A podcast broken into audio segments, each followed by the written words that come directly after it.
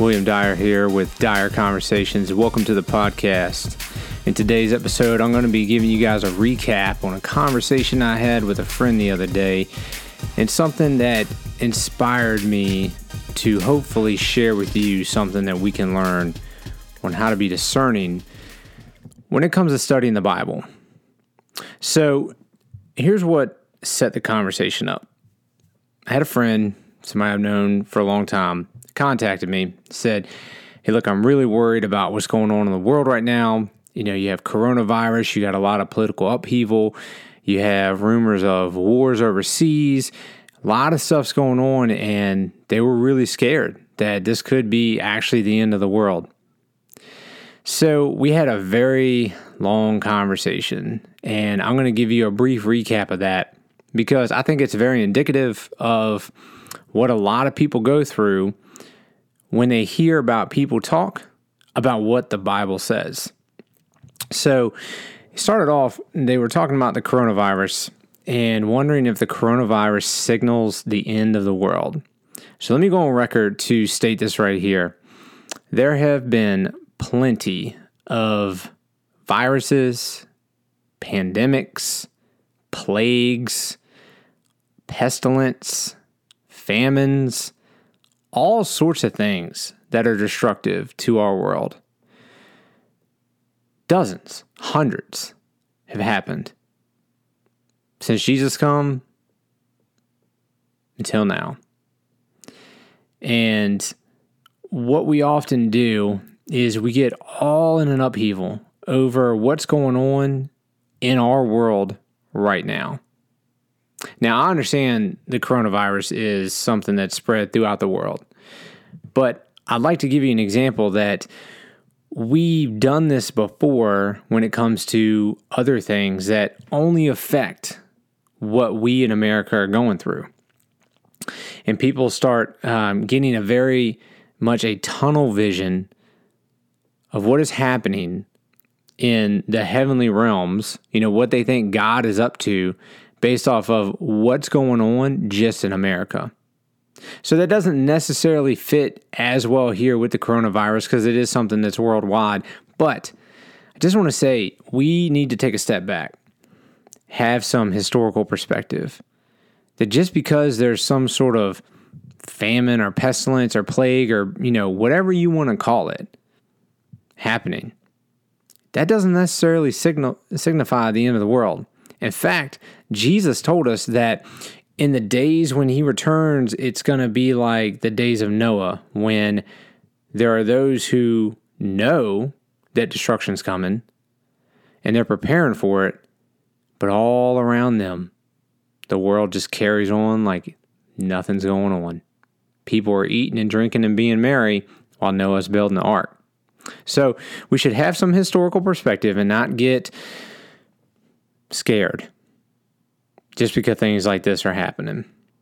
Now, we had this conversation. It's a long conversation, and this person was pointing out a lot of different things that they thought uh, was building a cumulative effect to say we should be pretty certain that this is the end of the world. Here's one thing that we need to remember not everybody who says this is what the Bible says is actually telling you what the Bible actually says. Jesus told us in Matthew 7:15 this. He says, "Beware of the false prophets who come to you in sheep's clothing, but inwardly are ravenous wolves." So, I could go through a dozen passages in the New Testament, even some in the Old Testament. Here's what you need to understand. There are false teachers who claim to be Christians, who claim to teach what the Bible says, but they're not. Now, I understand that there's a varying level here. You know, you have some people who are wicked, you know, evil, hard hearts, whatever you want to call it, who are teaching what they think the Bible says, but they're doing it for whatever evil means. You have those who are honest and, you know, love the Lord and are trying to do the right thing, but they're just, well, they're just in error. You know, you can love God and still be in error when it comes to what you think the Bible says. Loving God is not some sort of uh, safety net for doctrinal purity. So just understand this. There are people out there who teach things that are incorrect, whether that comes from good means or bad means. People teach things that are incorrect. So when you hear somebody say, This is what the Bible says, you should always, always have a filter on. I used to teach um, people this all the time, and I, I still do. I'm about to teach it to you. Be a filter, not a sponge. This is what it means to be discerning and wise. You be a filter, not a sponge. Because when you're a filter, you will actually weigh things out and think about things. If you're a sponge, you just listen to what people say, you just accept everything. And you get so mixed up and you get in such a fog because, well, you just don't know what to believe anymore. So be a filter, not a sponge. When you learn about the Bible, if you're new, and maybe even if you're not new, but you're just you've just never gone in depth, and that's okay. I'm not criticizing you. I'm just saying uh, assess where you're at. You may not know that doctrine comes in packages. So if there are those who teach what is right and those who teach what are wrong, you're going to have different camps. Now it gets a little bit more complicated than that because you have uh, certain topics that might have Camp A, Camp B, and then Camp C, maybe even Camp D. And you have to figure out are any of those right? And if so, which one is right? But in me telling you that doctrine comes in packages, the thing that I want you to understand is that what I've noticed a lot of Christians do is this they will hear somebody teach um, who belongs to Camp A. But the Christian doesn't know that that person belongs to Camp A. They just think, well, this person is teaching me what the Bible says. And then they'll listen to somebody from Camp B teach them something else about the Bible, not knowing that they're of a different camp. And they'll go, okay, well, that's that sounds good. And then so forth down the line. And so they listen to all these different people who belong to these different camps of theology, teach them things about the Bible, not knowing that some of these things are mutually exclusive. So you can't necessarily believe uh, what this person tells you about, let's say, um, the millennium. And then what this person tells you about um, the return of Jesus. Sometimes those two things are going to be mutually exclusive views. And so if you don't understand where these teachings come from, and the the foundation of those camps. You might believe conflicting views and not even know that your beliefs are self-conflicting. So, let me give you a couple of examples of the things that we talked about and maybe we can develop this point a little bit further. You'll see what I'm talking about. One of the things that this person brought up was the um, concept of 7,000 years. So they were trying to say, look, you know, um, we're approaching the 7,000 year mark. Uh, you know, aren't you worried that Jesus is going to return, the end of the world, and all these sort of other things are happening because, well, the world's about 7,000 years old? Um, wow, this one's loaded.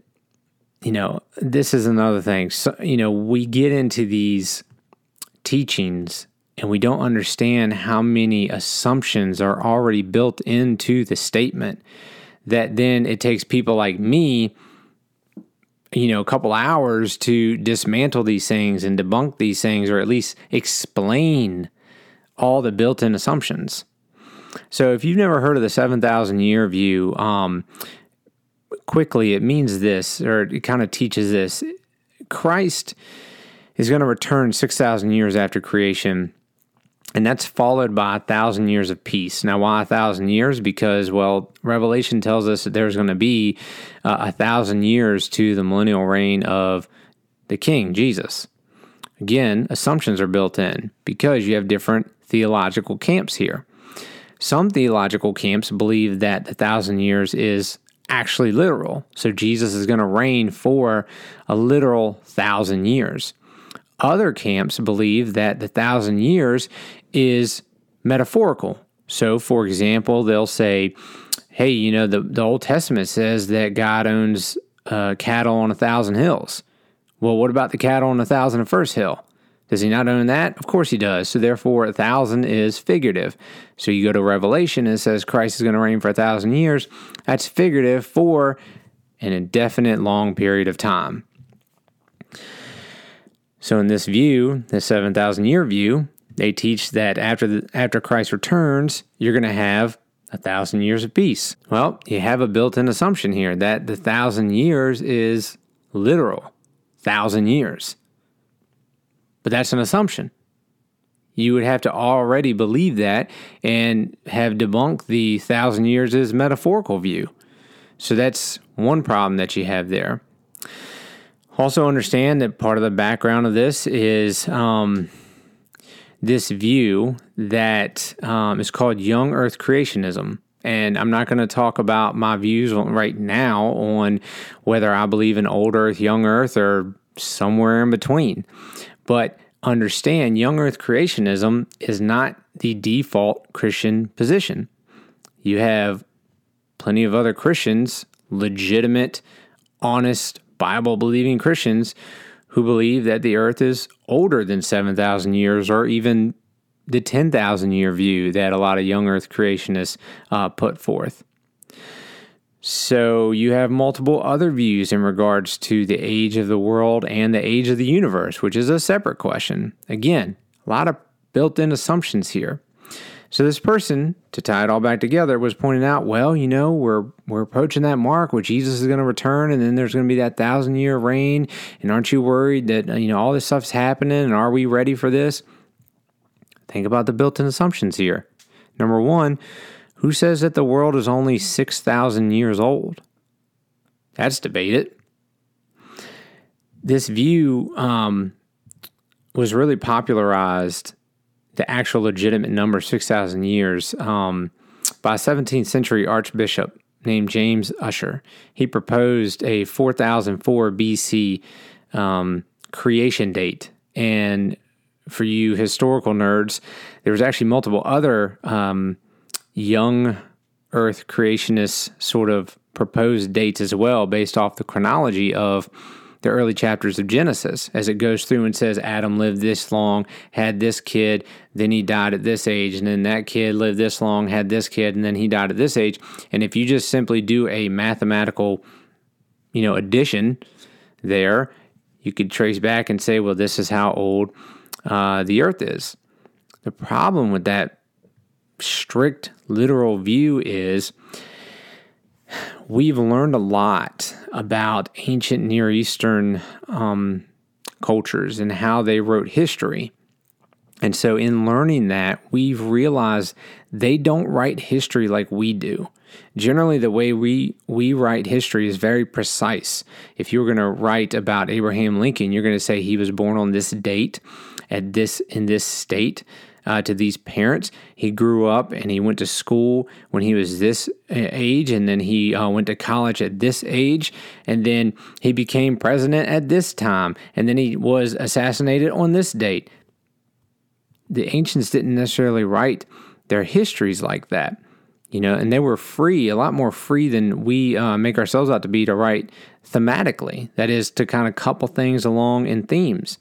In fact, you know, most Christians read um, First and Second Kings and First and Second Samuel as if they're very sequential, not realizing that some of those chapters, you know, aren't necessarily sequential.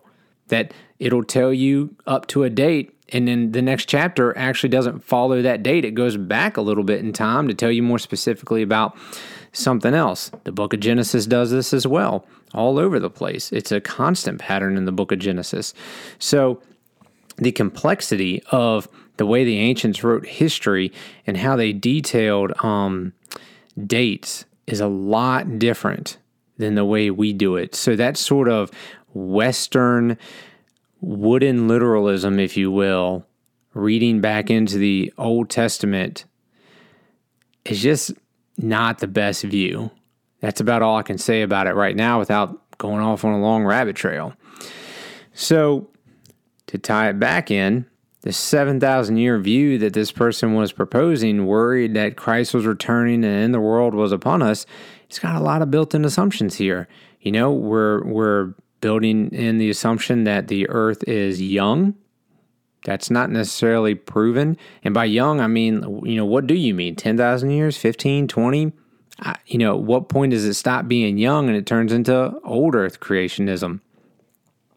Second of all, it's built in assumption that the thousand years is a literal reign of Christ. I don't believe that. I believe it is metaphorical for multiple reasons. It has a assumption based off of some bad chronological dating from antiquated views that don't understand uh, the better concepts of ancient Near Eastern history and the way they wrote history. That's some assumptions.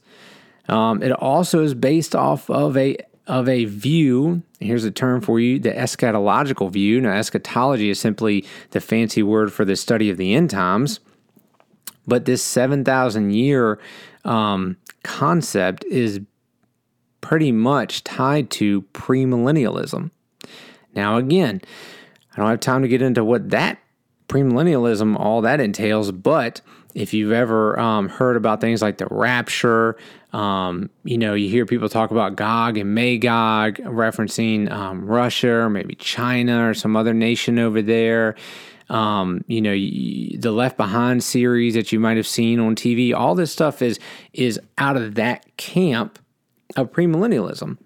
But understand that's not the only camp there's postmillennialism, there's amillennialism, and you know, there's there's a couple other nuanced views. So when you you know, if you watch something like the Left Behind series and you go, "Oh, that's what the Bible teaches about the end times," no, it may be. I don't believe that. I'm not a premillennialist, but let's just say it's just one view. You have to understand that that whole TV series or, or movie series is coming out of one theological camp. There's other theological camps that teach completely separate things about what the Bible says about the end times. So here's another um, thing that the person brought up to build this cumulative case about why we should be worried about the end times are upon us. They brought up the Antichrist. And here, you're always going to get this when you deal with um, people who believe that what's going on right now in my life signifies Jesus is returning. They equate the Antichrist with the man of lawlessness in Second Thessalonians chapter 2. And then they inevitably talk about the Antichrist in the book of Revelation. Let's point out a couple problems here. Number one, the term Antichrist is never used in the book of Revelation. And that might blow your mind right now, but go ahead, just do a word search for it. The term Antichrist does not find itself in the book of Revelation. It's only in First John and Second John.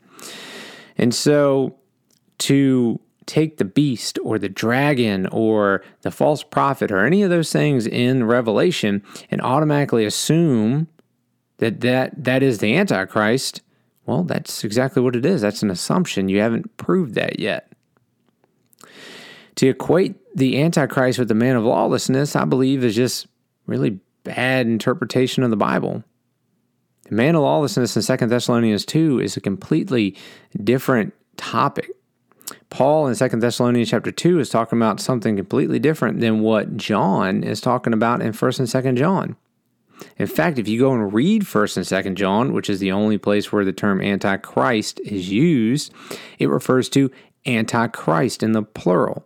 That is, John says many antichrists have already come.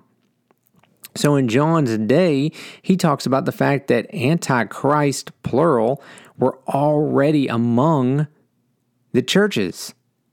And these antichrists he equates with the Greek philosophical teachers, which later become known as Gnosticism, which is something that we can get into in a later podcast.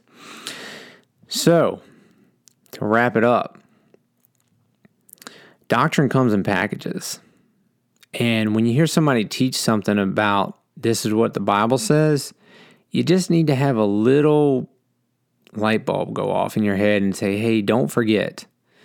Don't forget, this may be something that's tied to an entire theological camp.